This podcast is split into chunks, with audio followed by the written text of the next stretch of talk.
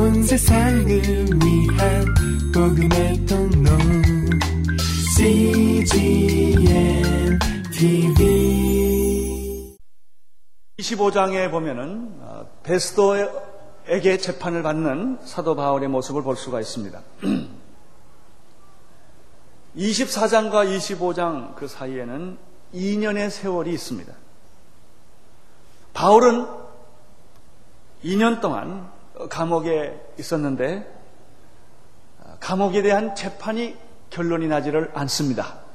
미결 상태로 2년 동안 감옥에 있게 됩니다. 총독이 바뀝니다. 벨렉스 총독에서 베스토 총독으로 바뀝니다. 그렇지만 상황은 변하지 않았습니다. 단지 2년의 세월이 흘렀을 뿐입니다.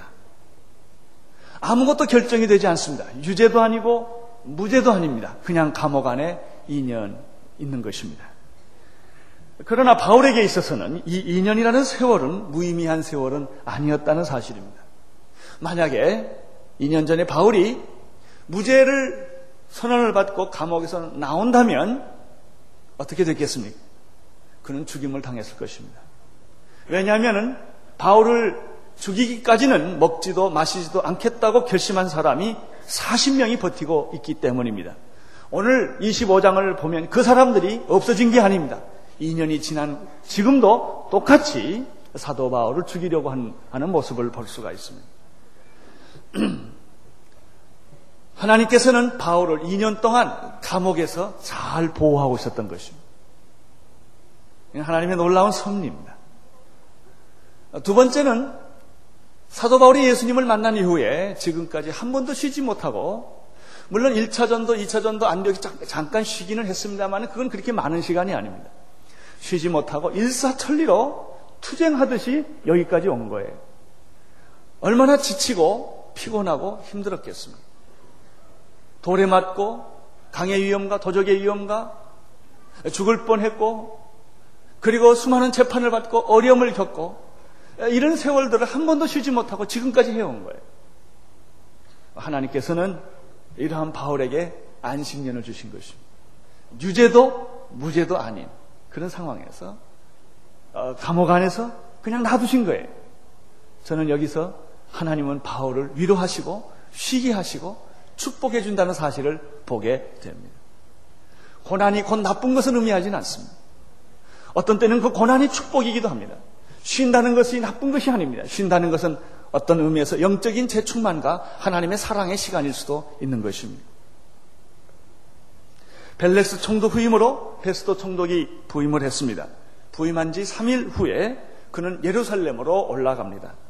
예루살렘에 올라간 총독은 당시에 많은 대제사장들과 유대인 지도자들을 만나게 됩니다. 1절에서부터 3절까지 그 내용이 기록되어 있습니다. 함께 읽겠습니다. 시작.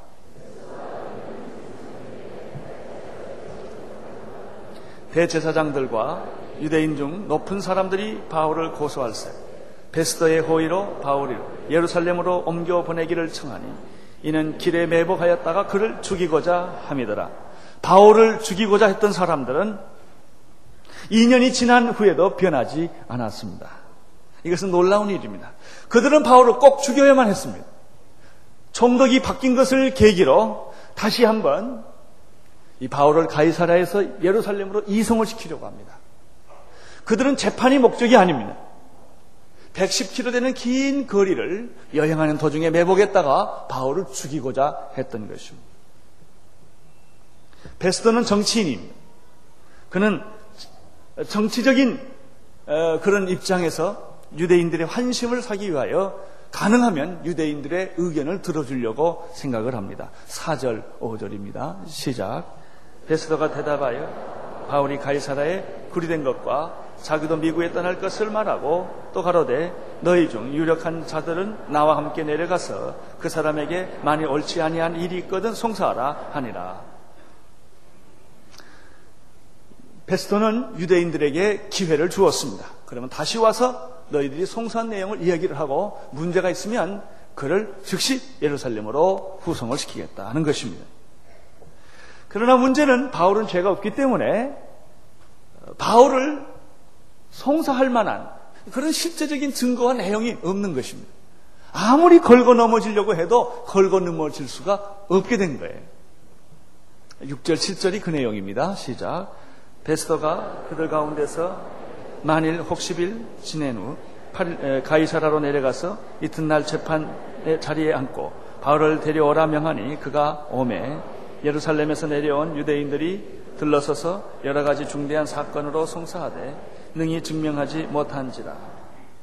예. 유대인의 율법적인 관점에서도 바울을 재판장에 세울 수 없었고 성전이나 어, 로마의 법에 의해서도 가이사에게도 잘못한 일이 없기 때문에 바울을 송사할 수가 없었습니다. 증거를 실제로 댈 수가 없었던 것이죠. 8절이 바로 그런 내용입니다. 시작. 바울이 변명하여 가로되 유대인의 율법이나 성전이나 가이사에게나 내가 도무지 죄를 범하지 아니하였노라 하니 이제 바울은 이 베스토는 바울을 재판하는 베스토는 고민에 또 빠지게 됩니다. 실제로 증거는 없습니다. 그런데 유대인들은 송사하려고 듭니다. 정치적으로는 유대인들을 도와줘야 합니다. 그래야 자기 자리가 든든히 설 수 있기 때문입니다. 그러나 바울을 재판하려고 보니 송사할 제목은 전혀 없습니다. 이 베스토는 두 사이에서 고민을 하게 됩니다. 결국 이 베스토는 바울에게 이런 요청을 합니다. 내가 예루살렘으로 갈 수 없겠느냐 하는 것입니다. 그러나 단호하게 바울은 베스토의 요청을 거절합니다. 나는 예루살렘에서 재판받기를 원치 않습니다. 내가 지금 가이사의 법정에 로마의 법정에 섰기 때문에 나는 가이사에게 재판받기를 원합니다. 아, 바울은 그렇게 단호하게 이야기를 합니다. 9절에서부터 12절까지의 내용입니다. 쭉 같이 읽겠습니다. 베스터가 유대인들의 마음을 얻고자 하여 바울더러 묻되 내가 예루살렘에 올라가서 이 사건에 대하여 내 앞에서 신문을 받으려느냐 바울이 가로되 내가 가이사의 재판 자리에 섰으니 마땅히 거기서 신문을 받을 것이다. 당신도 잘 아시는 바에 내가 유대인들에게 불의를 행한 일이 없나이다. 만일 내가 불의를 행하여 무슨 사죄를 범하였으면 죽기를 사양치 아니할 것이나 만일 이 사람들의 나를 성소하는 것이 다 사실이 아니면 누구든지 나를 그들에게 내어줄 수 없삼나이다. 내가 가이사에게 호소하노라 한데 베스더가 배석자들과 상의하고 가로되 내가 가이사에게 호소하였으니 가이사에게 갈 것이니라. 네. 베스더는 이 바울이 예루살렘에 가서 재판을 받았으면 좋겠다는 그런 생각을 합니다. 왜냐하면은 그는 유대인의 마음을 환심, 여론을 얻고자 했기 때문입니다. 사실 모든 정치는 어, 여론에 대해서 약하기 마련입니다. 옳은줄 알지만 그들의 행할 수 없는 것이 현실적인 정치인 것입니다. 이 총독도 예외는 아니었습니다. 그러나 사도 바울은 강력하게 자기는 예루살렘에 재판을 받지 않겠다고 말합니다. 나를 로마의 법정에 서게 해라 하는 것입니다. 나는 가이사에게 호소하노라. 이렇게 정식으로 바울이 요청을 합니다. 이 딜레마에 빠진 이 베스토는 배석 심판위원들과 함께 의논을 한 결과 다음과 같은 재판 결과를 내립니다. 내가 가이사에게 네 재판을 호소했기 때문에 너는 가이사에게 갈지어다.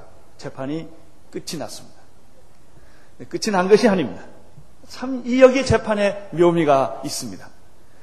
유죄도 아니요 무죄도 아닌 결정을 2년 끌었습니다. 그리고 지금 베스트에 의해서 재판의 결론이 났는데 그것도 유죄나 무죄가 아닙니다. 재판의 자리만 옮겨졌을 뿐입니다. 아, 이제 더 이상 아무 누구도 어, 사도 바울을 재판할 사법권은 없는 것입니다. 유대인도 불가능합니다. 베스토도 불가능합니다. 이제 이 사도 바울을 재판할 수 있는 권리는 이 가이사의 법정뿐입니다. 어, 이 법문에서 우리가 생각하는 점이 이것입니다. 왜 베스터가 그런 정치적인 부담을 가지면서 이런 결정을 했겠는가 하는 것입니다. 분명히 베스터는 정치적인 부담을 가졌습니다. 자기가 그렇게 결정했을 때 유대인들의 환심을 사기가 어려웠겠고 그 결과 여러 가지 어, 복잡한 일들이 많이 생길 것입니다. 왜 베스터가 이런 결정을 하게 되었을까 하는 것입니다.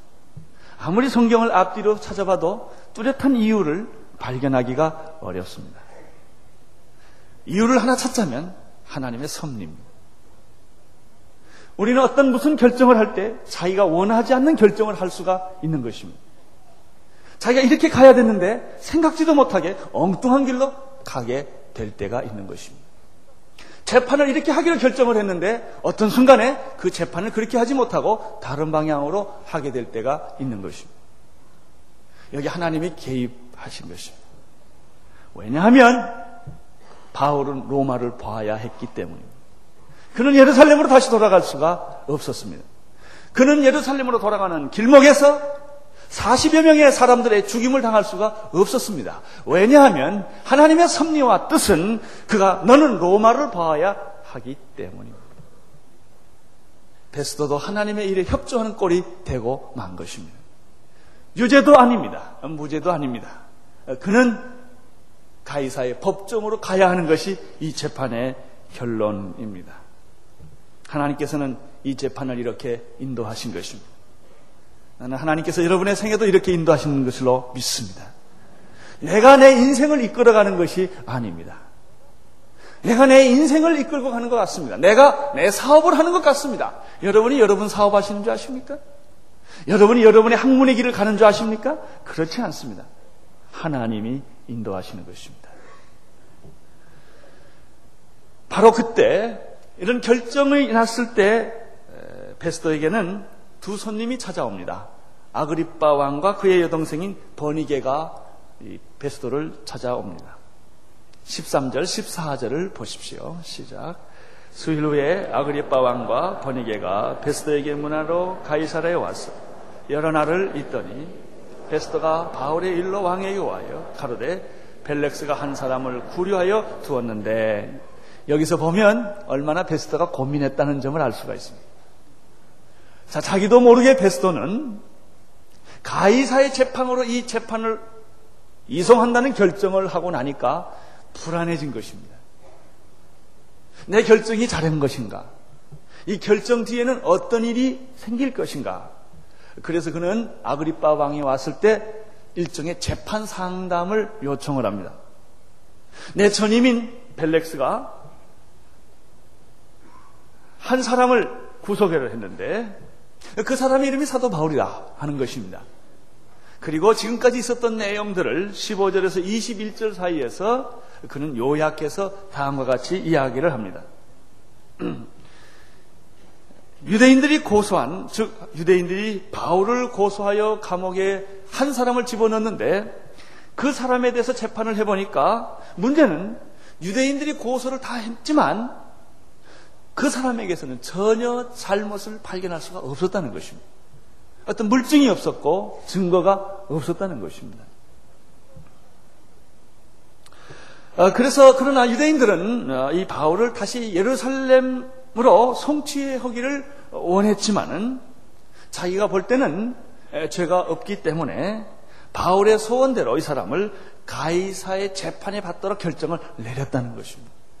아, 이런 내용을 지금 15절에서 21절까지 지금 바울이 설명을 하는 것입니다. 나는 어떻게 하면 좋겠습니까? 내 결정이 잘한 것입니까? 이 결정 후에는 후환이 없을 것 같습니까? 아, 라고 지금 이 아그리빠 왕에게 상담을 합니다. 이 상담하는 과정에서 굉장히 중요한 또 재미있는 구절이 18절, 19절입니다. 이 18절, 19절을 함께 보시기를 바랍니다. 거기 보면은 바울이 자신의 무죄에 대해서 주장하는 부분을 베스터가 이렇게 설명하는 것입니다. 18절, 19절 시작.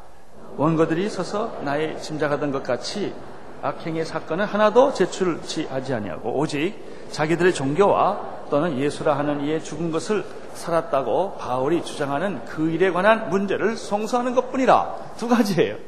이 사람에게 사법적인 형사적인 그런 어, 증거는 전혀 보이지 않는다. 그러나 이 사람들에게 지금 발견한 것은 그 종교의 문제다. 그리고 예수가 부활했다고는 그 주장 때문에 생긴 문제라고 하는 것입니다. 오늘 그리스도인들이 재판장에 가는 이유는 예수 때문이 아니고 거꾸로예요. 다 무슨 뭐 재산 싸움이니 사기니 전부 무슨 도덕적이고 윤리적인 문제니 이런 문제로 교도소 가지 예수님 때문에 간 사람을 내가 본 일이 별로 없어요. 우리나라에서는 본 일이 없어요. 예수님을 얘기하다 부활을 얘기하다가 십자가를 얘기하다가 고난 받은 사람이 있습니까? 그러나 이 얘기를 누구 얘기입니까? 베스터 총독의 얘기입니다. 지금 이 사람의 문제는 형사의 문제가 아니다 이거예요. 이게 종교의 문제고 그것도 예수가 부활했다는 그 사실 때문에 지금 이렇게 유대인들이 흥분해서 이 사람을 잡으려고 한다는 것입니다. 여기에 우리가 오늘 깊이 생각해야 할 메시지가 있습니다. 지금 우리는 유대인들의 송사를 보았습니다. 벨, 벨렉스의 재판을 보았습니다. 베스토의 이 얘기를 들었습니다. 이 세 사람의 이 얘기의 요점은 무엇입니까? 바울이 도덕적으로, 윤리적으로, 형법상으로 문제 있지 않다는 것입니다. 지금 바울의 문제가 되는 것은 그가 주장한 대로 예수가 그리스도요 부활하셨다고 하는 그 주장 때문이라고 하는 것이죠.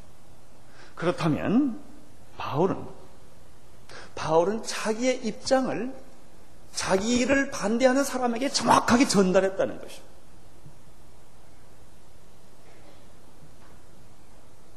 우리들이 가끔 여러 가지 문제에 부딪힙니다.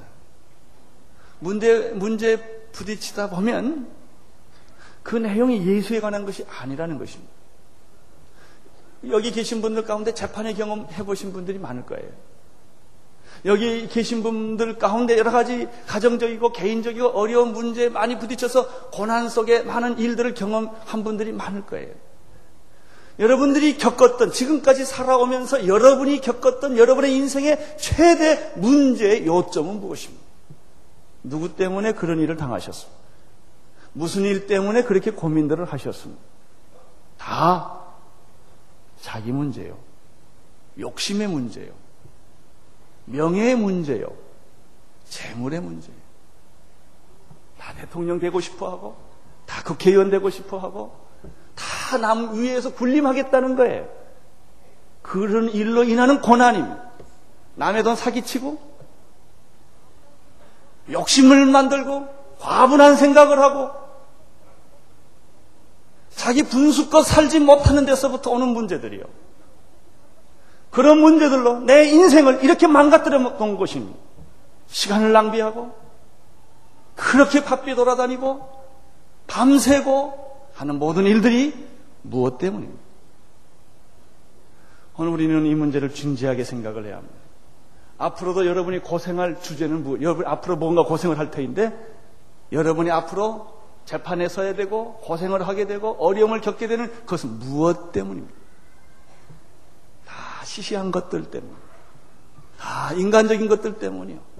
다 인간의 욕심 때문이요. 정욕 때문이요.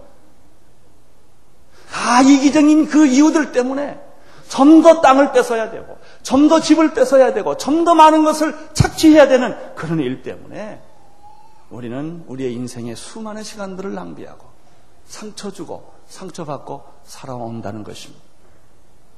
그러나 사도 바울을 보십시오. 그는 예수를 믿은 후에 자신의 문제 때문에 고난 일은 당한 일은 없습니다. 자기 문제 때문에 자기가 저지러 놓은 일 때문에 그가 당한 고난은 없었다는 것입니다.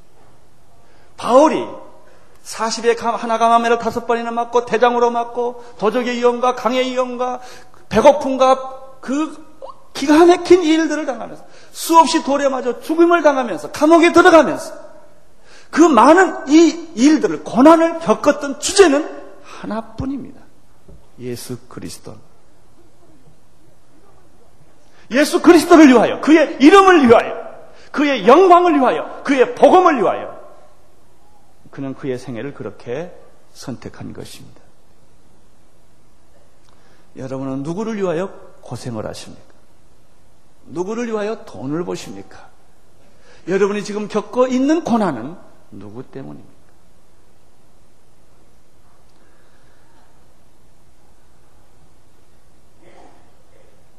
더 이상 우리 자신을 때문에, 욕심 때문에 분수를 지키지 못했기 때문에 오는 고난이 우리에게 없게 되기를 바랍니다. 그런 고생은 그런 고생은 남는 것이 없습니다. 피곤하고 지치고 고통스럽고 인간에 대한 실증만 있을 뿐이에요.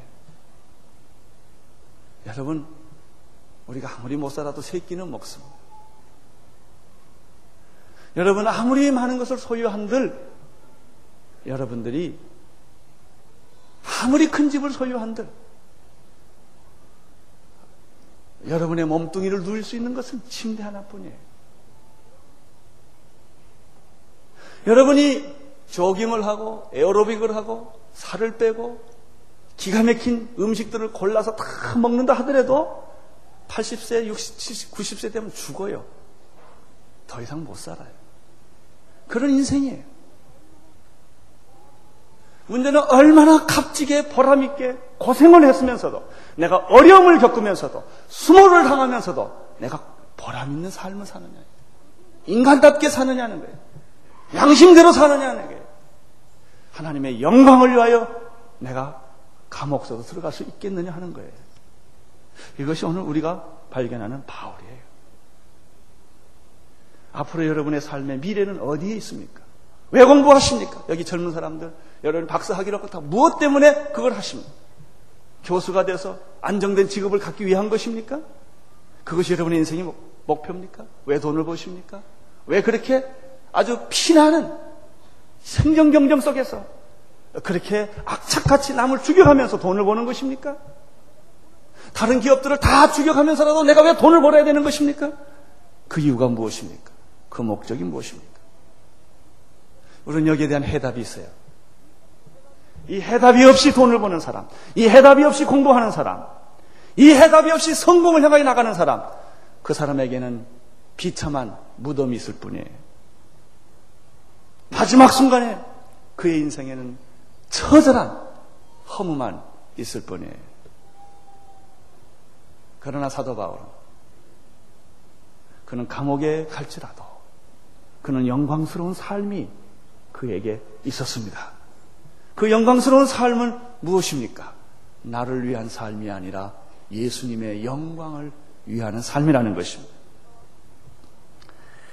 아구리빠 왕이 그러한 베스도의 재판 상담을 듣는데 아그리빠 왕은 재판 같은 데는 관심이 없어요.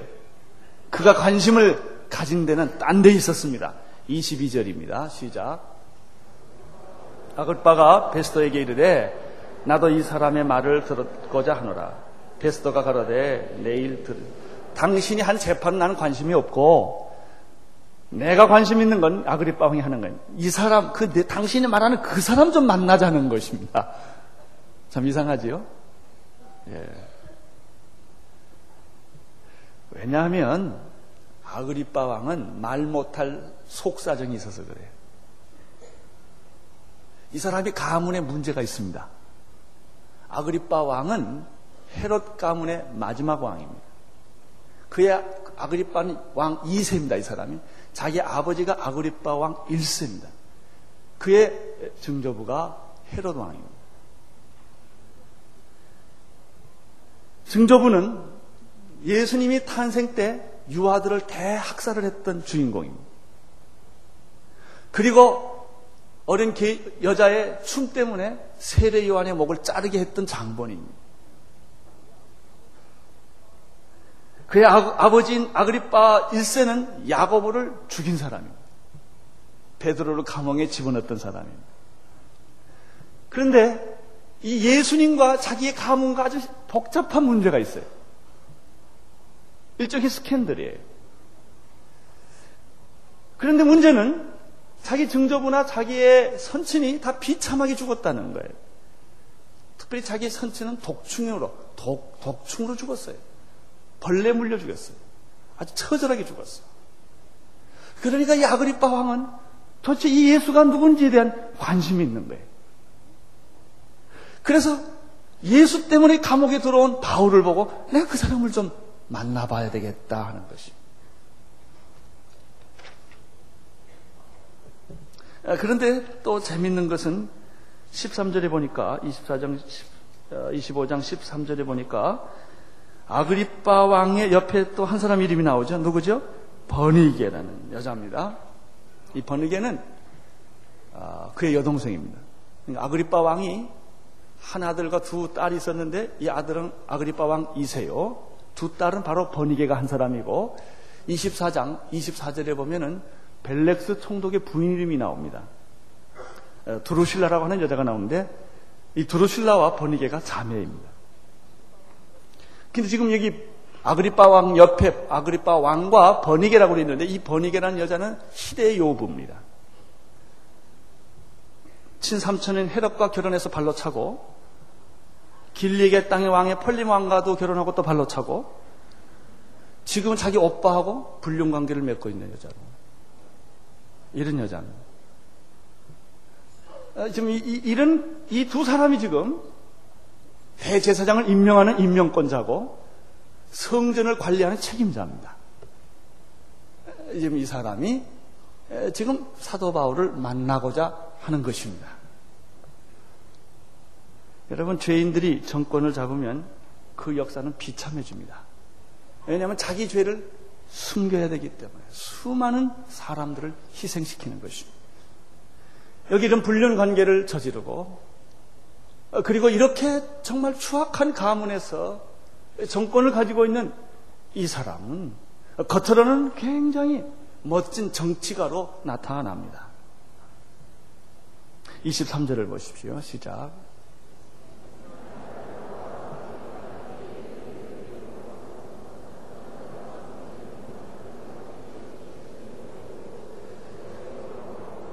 그 이튿날 아그리빠 왕과 버니게는 아주 화려하고 웅장하고 권위에 있는 그 왕의 신분을 표시하는 옷을 입고 나타납니다. 참부장과 성중에 높은 사람들을 다 초대를 해서 이 신문소에 있게 합니다. 그리고 베스터의 명을 따라 이제 초라한 죄수인 바울이 나타납니다. 우리는 여기서 재미있는 한 그림을 보게 됩니다. 불륜과 죄로 가득 찬 내면에는 그런 것이 있지만 겉으로는 화려하고 품이 있고 권력이 있는 높은 지체의 모습으로 나타난 한 사람과 비록 죄수의 몸으로 초라하게 끌려 나와 있지만 하늘의 영광과 그리고 놀라운 복음의 능력으로 세계를 변화시킬 수 있는 그 복음의 능력으로 가득 차 있는 여기 한 초라한 낮은 자리에 있는 한 사람을 보게 되는 것입니다. 이 두 그림, 겉으로는 화려하고 위험 있고 모든 권력을 한 손에 잡고 있지만 그 안에는 말할 수 없는 부정과 부패와 우상과 불륜이 가득 차 있는 한 지도자와 겉으로는 아무것도 없지만 그러나 그 내면에는 풍성한 삶이 있고 어떤 감옥도 두려워하지 않고 어떤 죽음도 두려워하지 않고 어떤 핍박과 고난도 두려워하지 않고 당당하게 서 있는 초라한 한 사람.